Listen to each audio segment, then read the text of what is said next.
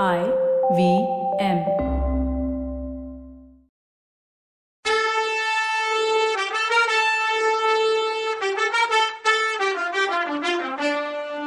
வணக்கங்க. நான் கவிதா பேசுறேன். வெல்கம் டு கதை பாட்காஸ்ட் சிவகாமியின் சபதம். இது எபிசோட் நம்பர் பதினேழு. இந்த எபிசோடோட டைட்டில் ராஜஹம்ச பயணம். ஆயனர் வீட்டுல இருந்தப்போ உன் கண்ணு என்ன வேலை செஞ்சுட்டு இருந்தது அப்படின்னு டபக்குன்னு கேட்டாரு மகேந்திர சக்கரவர்த்தி இளவரசர் கிட்ட இளவரசருக்கு தான் கண்ணு பார்த்த வேலை ஞாபகம் வந்தது. உடனே அதை நினைச்சு முகம் வெக்கத்துல செவந்து போச்சு. நல்ல வேளையா அதே நேரத்துல முன்ன விட அதிக தூரத்துல இருந்து படகோட்டி பாடின குரல் மெல்லிசா கேட்டுச்சு. கண்ணன் என்றங்கே ஒரு கள்வன் உளன் என்று கண்ணியர் சொன்னதெல்லாம் மீதானோ கிளியே வெண்ணை திருடும் பிள்ளை என் உள்ளம் கவர்ந்ததென்ன? கண்ணால் மொழிந்ததென்ன? சொல்வாய் பைங்கிளியேன்னு பாட்டு கேட்டுச்சு. இந்த கேப் கொஞ்சம் அட்வான்டேஜ் ஆயிடுச்சு இளவரசருக்கு. இவர் வெக்கப்பட்டதை பார்த்து தைரியம் சொல்ற மாதிரி மகேந்திரரும் நரசிம்மா ஆயனர் வீட்டுக்குள்ள போனா அங்க உள்ள சிற்ப ஓவிய அதிசயங்களை பார்த்துட்டு கண்ணையும் மனசையும் பறி கொடுக்கறது எல்லாருக்குமே நடக்கும். நானே அப்படித்தான் மெய் மறந்து போயிடுவேன் அங்க போனாலே. ஆனா இன்னைக்கு ஆயனர் வீட்டுக்கு போகும்போது ஒரு சின்ன சந்தேகம் இருந்ததுனால கொஞ்சம் எக்ஸ்ட்ரா கவனத்தோடயே இருந்தேன்னு சொன்னாரு மகேந்திரன் இந்த கேப்ல அவர் வெக்கத்தை எல்லாம் சமாளிச்சுக்கிட்டு நரசிம்மர் ஏதாவது தெரிஞ்சுக்கிட்டீங்களாப்பா? எனக்கு ஓவியத்தையும் சிற்பத்தையும் தவிர அங்க ஒன்னும் தெரியலையேன்னாரு. ஆயனர் நடவடிக்கையில உனக்கு ஒன்னும் சந்தேகம் வரலையா நரசிம்மான்னு கேட்டாரு சக்கரவர்த்தி. மாமல்லர் அமைதியா இருந்தாரு. திரும்ப மகேந்திரரே அடிக்கடி அவர் கவலையோட புத்தர் சிலைய பார்த்தாரே அத நீ கவனிக்கலையான்னு கேட்டாரு. அப்படியா? அப்படின்னு நரசிம்மர் கண்ணை இன்னும் விரிச்சாரு. புத்தர் சிலைக்கு பக்கத்துல போனதும் ஆயனர் தடுமாறி திணறினத நீ கவனிக்கலையான்னு கேட்டாரு மகேந்திரர். நரசிம்மர் கொஞ்சம் ஆச்சரியப்பட்டு தான் போனாரு. அப்பா அந்த பெரிய புத்தர் சிலைக்கு பின்னால யாராவது மறைஞ்சிருந்தாங்களா என்ன? அப்படின்னு கேட்டாரு. ஆமா நரசிம்மா ரெண்டு பேர் இருந்தாங்க. அன்னைக்கு ராத்திரி ராஜவிகாரத்துக்கு பக்கத்துல ஒரு புத்த பிட்சுவையும் ஒரு பையனையும் பார்த்தோம்ல? அந்த ரெண்டு பேரும் தான்னாரு சக்கரவர்த்தி. என்ன? அவங்களா? ஆயன சிற்பி வீட்டுல புத்தர் சிலைக்கு பின்னால ஒளிஞ்சிருந்தாங்களா? அப்படின்னு ஆச்சரியமா கேட்டாரு இளவரசர். ஆமா.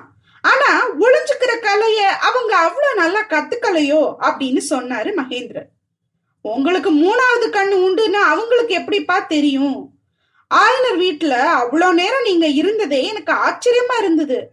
இப்பதான் அதோட காரணம் தெரியுதுன்னு நரசிம்மர் பெருமையா சொன்னாரு. மகேந்திரர் இதுக்கு பதில் சொல்லாம கால்வாயோட மேற்கு திசையை பார்த்தாரு. திடீர்னு மாமல்லர் அப்பா ஆயனர் வீட்டுக்கு நான் திரும்பவும் போக போறேன்னு சொன்னாரு. எதுக்கு நரசிம்மான்னு கேட்டாரு சக்கரவர்த்தி. அந்த பையனை பார்த்து இந்த வேலை அவன்கிட்ட ஒப்படைக்கணும். புத்த பிட்சுவோட நாம அன்னைக்கு ராத்திரி பார்த்த பையன் தான் வேலுக்கு சொந்தக்காரன்னு நீங்க சொன்னீங்கல்லன்னு கேட்டாரு. அன்னைக்கு கெஸ் பண்ணி சொன்னேன் ஆனா இன்னைக்கு நிச்சயம் ஆயிடுச்சு.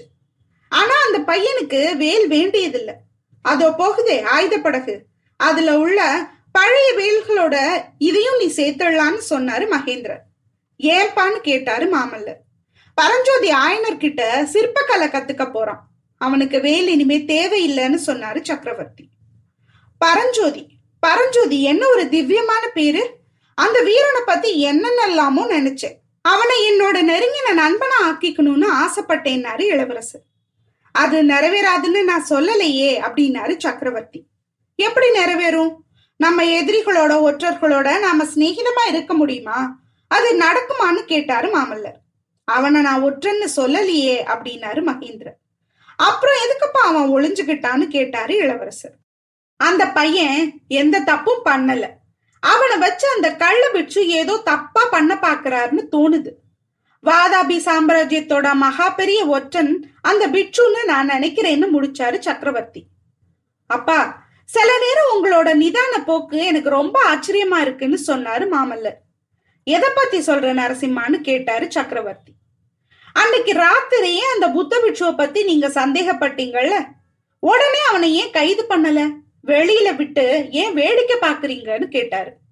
அன்னைக்கு நைட்டே கைது பண்ணி இருந்தா பல்லவ நாட்டுக்கு வந்திருக்க ஒரு பெரிய ஆபத்து எனக்கு தெரியாமையே போயிருக்கும்னு சொன்னாரு மகேந்திரன். பெரிய ஆபத்தான்னு சொல்லி பரபரப்பா பார்த்தாரு மாமல்லர். ஆமா அன்னைக்கு ராத்திரி புத்த பிட்சுவையும் அந்த பையனையும் பார்த்தோம்ல. மறுநாள் காலையில அவங்கள ராஜவிகாரத்துல காணும். ஆனா அவங்க எந்த கோட்டை வாசல் வழியாவும் வெளியில போனதா தெரியல. அப்புறம் எப்படி மாயமா மறைஞ்சிருப்பாங்களா? கோட்டைக்கு வெளியில போக ஏதோ கள்ள வழி இருக்கணும்னு சந்தேகப்பட்டேன். அந்த கள்ள வழி எங்க இருக்குன்னு கொஞ்சம் முன்னாலதான் தெரிஞ்சதுன்னு சொன்னாரு மகேந்திரர். அத பத்தி யோசிச்சதுனாலதான் குதிரையை அவ்வளவு வேகமா ஓட்டிட்டு வந்தீங்களான்னு நரசிம்மர் கேட்டாரு. அதுக்கு பதில் சொல்லாம கொஞ்ச நேரம் மௌனமா இருந்தாரு சக்கரவர்த்தி. கள்ள வழி எங்கப்பா இருக்குன்னு கேட்டாரு இளவரசர். ராஜவிகாரத்துல புத்தர் சிலைக்கு பின்னாடி பார்க்கணும் நரசிம்மான்னு சொன்னாரு சக்கரவர்த்தி. சக்கரவர்த்தி அறிவு கூர்மையை பத்தி நரசிம்மருக்கு அவ்வளோ ஆச்சரியமாவும் பெருமையாவும் இருந்துச்சு. அவர் ஆச்சரியத்துல தலைக்கையில அதோ ராஜஹம்சம்னு மகேந்திரர் சொன்னாரு. அங்க காஞ்சி நகர் பக்கத்துல இருந்து மூணு படகுங்க வந்துட்டு இருந்துச்சு. அது நடுவுல வந்த படகு சங்கு மாதிரி வெள்ளை கலர்ல ராஜஹம்சத்தோட உருவமா இருந்தது. அதுல ஒரு பக்கத்துல இருந்த தங்க சிம்மாசனம் பழ பழன்னு மின்னுச்சு. அது மேல விசாலமான வெண்கொற்ற குடை விரிச்சு வச்சிருந்தது. எல்லாத்துக்கும் மேல பல்லவ நாட்டோட ரிஷப கொடி கம்பீரமா பறந்துட்டு இருந்துச்சு. முதல்ல வந்த படகும் ராஜஹம்சமும் படகோட்டியை தவிர காலியா தான் இருந்துச்சு. கடைசியா வந்த படகுல நிறைய பேர் உட்கார்ந்து இருந்தாங்க மந்திரிங்க சபையே வர்றாங்களே நீங்க வர சொன்னீங்களாப்பான்னு கேட்டாரு நரசிம்மர். ஆமா இன்னைக்கு துறைமுகத்துல மந்திரி மண்டலம் கூட போகுது. அதுக்கு முன்னால உன்கிட்ட நான் சில விஷயம் பேசணும். அதோட உன்கிட்ட ஒரு ப்ராமிஸ் கேட்க போறேன்னாரு சக்கரவர்த்தி. நரசிம்மருக்கு தூக்கி வாரி போட்டுடுச்சு. அவரோட மனசை கொள்ளையடிச்ச சிவகாமி தாமர கொளக்கரையில அவர்கிட்ட ப்ராமிஸ் வாங்கிட்டு ஒரு முகூர்த்த நேரம் கிட்டத்தட்ட ஒரு மணி நேரம் கூட ஆகல. அதுக்குள்ள அப்பா வேற சத்தியம் கேக்குறாரே. அப்படின்னு அவர் யோசிச்சுட்டு இருக்கும் போதே படகுங்க அவங்க கிட்ட வந்துச்சு. சக்கரவர்த்திக்கு பின்னால நடந்து வந்த ராஜ பரிவாரங்களும் இதுக்குள்ள கால்வாய் கரைக்கு வந்துடுச்சு. மகாராஜாதிராஜ திரிபுவன சக்கரவர்த்தி குணபர மகேந்திர பல்லவேந்திரர் வாழ்கன்னு கோஷம் மந்திரிங்க வந்த படகுல இருந்து கேட்டுச்சு. மகாராஜாதிராஜ அவனி செம்ம லலிதாங்குர சத்ருமல்ல விசித்திர சித்த மத்த விலாச சித்திரக்கார புலி குணபர மகேந்திரர் வாழ்கன்னு கோஷம் கரையில கேட்டுச்சு. இது தவிர குமார சக்கரவர்த்தி வாழ்கன்னு கோஷம் ரெண்டு பக்கமும் கேட்டுச்சு. சங்கங்களும் எக்காலங்களும் காது செவிடாகிற மாதிரி முழங்குச்சு. முரசங்களும் பேரிகைகளும் எட்டு திசையும் அதிர்ந்துச்சு. மகேந்திர பல்லவருக்கு பின்னால வந்த வீரங்க முன்னால வந்த படகுல ஏறிக்கிட்டாங்க. சக்கரவர்த்தியும் நரசிம்மரும் குதிரைகளை பரிவாரத்துல ஒருத்தர் கிட்ட கொடுத்துட்டு ராஜஹம்சத்துல ஏறி வெண்கொற்ற கொடைக்கு கீழே சிம்மாசனத்துல உட்கார்ந்தாங்க படகுங்க மூணும் துறைமுகத்துக்கு கிளம்புனுச்சு. வாத்திய இசை நின்னதும் சக்கரவர்த்தி நரசிம்மரை பார்த்து நரசிம்மா நான் உன்கிட்ட சத்தியம் கேட்கறதே உனக்கு ஆச்சரியமா இருக்கும். அதுக்கு நீ உடனே பதில் சொல்லாதத என்னால புரிஞ்சுக்க முடியுது. விஷயம் தெரியாம சத்தியம் கொடுக்க கூடாது. அதுவும் நாட்டை ஆள்ற பொறுப்புல இருக்கவங்க இதுல ஜாக்கிரதையா இருக்கணும்னு சொன்னாரு. அதுக்காக நான் தயங்கலப்பா. நீங்க என்கிட்ட சத்தியம்லாம் கேட்கணுமான்னு யோசிச்சுட்டு இருந்தேன். எனக்கு நீங்க கட்டளை போடுங்கப்பா போதும். உங்க இஷ்டத்துக்கு விரோதமா நான் என்னைக்காவது நடந்திருக்கேனான்னு கேட்டாரு இளவரசர். இதெல்லாம் அவர் மனசுல இருந்து உணர்ச்சிகரமா வந்த வார்த்தைங்க. அதனால நான் தழுதழுத்துச்சு. மகேந்திரரும் உணர்ச்சி பொங்க இருந்தாரு. கொஞ்ச நேரம் அமைதியா இருந்துட்டு பல்லவசிம்மா நான் உனக்கு எவ்வளவோ பிடிக்காதத சொன்னாலும் அது என் கட்டளைன்றதுனால அதை நீ நிறைவேற்றுவேன்னு எனக்கு தெரியும். ஆனாலும் இது ரொம்ப முக்கியமான விஷயம். அதனால உன்கிட்ட சத்தியம் கேட்கறது அவசியமாயிடுச்சு. அதுக்கு முன்னால சில முக்கியமான விஷயங்களை நான் சொல்லணும். நாளைக்கு மறுநாள் நான் வடக்க போர்முனைக்கு கிளம்புறேன். எப்போ திரும்பி வருவேன்னு சொல்ல முடியாதுன்னு சொல்லும்போது அப்பா என்ன சொல்றீங்க? போருக்கு நீங்க கிளம்புறீங்களா? என்ன இங்க விட்டுட்டான்னு மாமல்லர் ஆத்திரம் ஏமாற்றம் எல்லா கலந்த உணர்ச்சியில கேட்டாரு. நான் சொல்ல வேண்டியதெல்லாம் சொல்லிடுறேன் நரசிம்மா. அப்புறம் நீ கேட்க வேண்டியதை கேட்கலான்னு சக்கரவர்த்தி சொன்னதும் நரசிம்மர் கொஞ்சம் அமைதியாயிட்டாரு. இந்த பழமையான பல்லவ நாட்டுல யுத்தம்னு ஒண்ணு நடந்து ரொம்ப வருஷம் ஆச்சு. இருபத்தஞ்சு வருஷத்துக்கு முன்னால நான் இந்த ராஜ்ய பொறுப்பை ஏத்துக்கிட்டேன். அப்புறம் இது வரைக்கும் யுத்தம்னு ஒன்னே நடக்கல. என் அப்பா சிம்ம விஷ்ணு மகாராஜா காலத்திலையும் பெரிய போர் நடந்தது கிடையாது. அவரோட ஆட்சியில ஆரம்பத்துல சோழ நாட்டுக்கும் பாண்டிய நாட்டுக்கும் நடுவுல புல்லுருவி மாதிரி கிளம்பின களப்பிர வம்சத்தை நிர்மூலம் பண்ணி உறையூர் சிம்மாசனத்துல பல்லவ வம்சத்தை நிலநாட்டினாரு. அதுக்கப்புறம் பல்லவ படைகளுக்கு வேலையே இல்ல. இப்போதான் முத முதல்ல ஏன் காலத்திலேயே யுத்தம் வந்திருக்கு? இதை ஏன் இஷ்டப்படி நடத்துறதுக்கு மந்திரி மண்டலத்தாரோட அனுமதி கேட்க போறேன். அதுக்கு நீயும் பர்மிஷன் கொடுக்கணும். இந்த போர்ல வெற்றியோ தோல்வியோ எதுனாலும் ஏன் தலையோட போகட்டும். உனக்கு அதுல பங்கு வேணான்னு சொன்னாரு. இவ்வளவு நேரம் பொறுமையா இருந்த நரசிம்மர் இப்ப குறுக்கிட்டு அப்ப தோல்வின்ற வார்த்தையை ஏன் சொல்றீங்க? யுத்தத்துல நாம அடையக்கூடியது வெற்றி இல்ல வீரமரணம் தானே?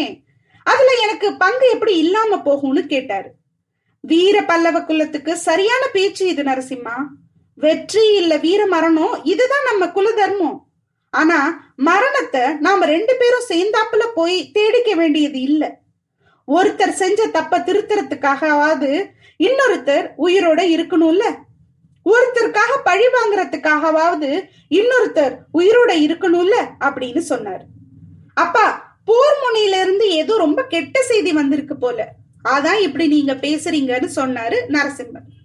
ஆமா குழந்தை கெட்ட செய்தி தான் வந்திருக்கு. கங்கப்பாடி பட புலிகேசிக்கு பணிஞ்சுடுச்சு. நரசிம்மா வாதாபி பட வடபெண்ணையை நோக்கி சீக்கிரமா வந்துட்டு இருக்குன்னாரு சக்கரவர்த்தி. இவ்வளவுதானப்பா? தொடநடுங்கி துர்விநீதன் கிட்ட அது நாம எதிர்பார்த்தது தானே. அதனால என்ன?